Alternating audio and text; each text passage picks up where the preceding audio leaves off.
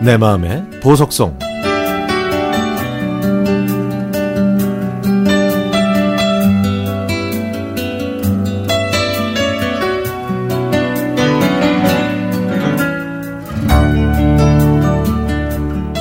결혼하고 3년이 지났을 때 건설 현장에서 일하던 저는 허리가 아파서 걷지도 자리에서 일어나지도 못했습니다. 아내의 도움으로 엉금엉금 기다시피 동네 정형외과에 가서 검사를 했더니 4번과 5번 디스크가 좀 튀어나와 있다고 하더라고요. 주사 치료와 물리 치료를 병행한 덕분에 허리 통증은 많이 좋아졌지만 예전처럼 건설 현장에서 무거운 연장을 어깨에 짊어지고 계단을 오르내릴 수는 없었습니다.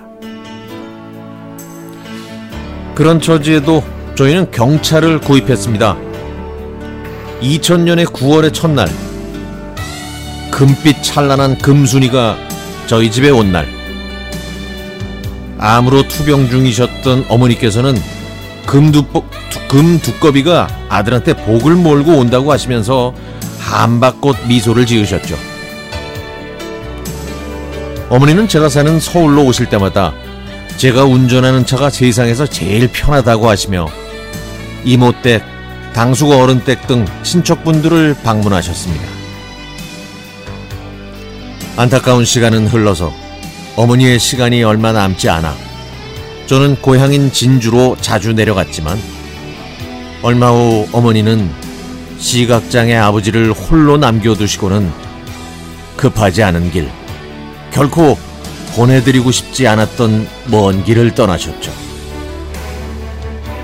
그 후 저희 금순이는 사고 없이 무사히 잘 달려주기를 바라는 장모님의 기도 속에 저희 가족의 희로애락을 싣고 힘차게 달렸습니다. 그리고 결론, 결혼 12년 만에 작은 빌라를 장만해서 각박했던 서울살이를 끝내고 인천으로 이사하던 날 아내는 커다란 호박과 밥솥을 품에 안고 차창 너머를 바라보며 눈물을 흘리더군요. 은행에 저당 잡혀서 마련한 집이라 온전히 저희 집이 되기까지 6년의 세월이 더 흘러야 했지만 그래도 이사를 자주 안 다녀도 된다는 안도감은 저희 가족에게 평화와 행복을 안겨 주었습니다. 그러는 사이 아내는 조금씩 야위어 갔습니다. 이상하다고 생각했지만 나이가 들어서 생기는 가벼운 질환이라고 생각해 삶의 무게에 지쳐있던 저는 일부러라도 모른 척 했죠. 그랬던 저에게 하늘의 벌은 가혹했습니다. 루푸스와 쇼그렌 증후군이라는 희귀 질환 진단을 받은 아내를 태우고 우리 금순이는 이 병원 저 병원을 밤낮으로 달렸습니다.